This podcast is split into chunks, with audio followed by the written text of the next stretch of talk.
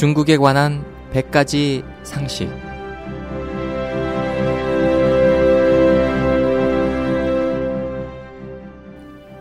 여러분 안녕하십니까? 중국에 관한 100가지 상식 홍승일입니다. 마오쩌둥은 국력을 돌보지 않고 핵무기를 만들면서 중국인들이 무시당하지 않기 위한 것이라고 했습니다.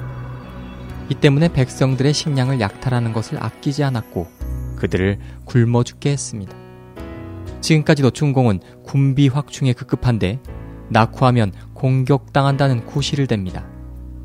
확실히 근대사에서 러시아, 일본, 서구 열강 등이 중국을 침략했습니다. 침략을 당한 모든 민족과 마찬가지로 중화민족 역시 치욕과 억압을 받았습니다. 이는 중화민족의 치욕입니다. 수치스러운 몇 페이지의 역사가 지나간 후 중국인은 자유를 얻어 길을 펴야 합니다.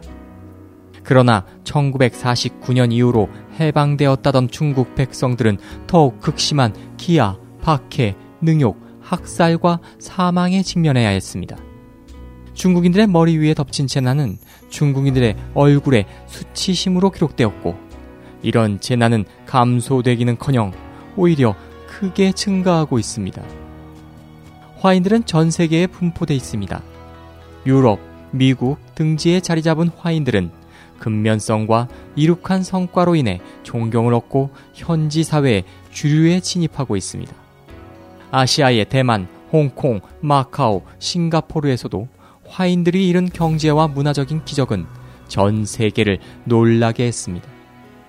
그 속에서 홍콩은 장기간 식민지로 있었지만 홍콩인의 자유와 부유함은 전 중국인들의 흠모의 대상이었습니다. 이와 비교할 때 가장 불안하고 지위가 낮은 화인은 중국 본토에 있습니다. 대기근, 문화혁명, 육사 천안문 사태, 각종 인간 비극들은 본토에 있는 중국인들만이 감당해야 할 몫이었습니다. 중국에서 발생한 파룬궁만 보더라도 그 구성원들은 전 세계적으로 분포되어 있지만 파룬궁 수련생들은 세계 각지에서 박해를 받은 적이 없습니다. 그러나 유독 자신의 조국인 중국에서만 쫓겨나고 모욕당하며 고문받고 학살당합니다. 화인들이 그리던 조국은 오히려 인간 지옥이 되었습니다. 그럼 누가 중국인을 무시했는가? 동포들을 짓밟고 무시한 데 있어 인민정부를 자칭하는 중공이야말로 역사상 모든 국내외 모욕을 능가합니다.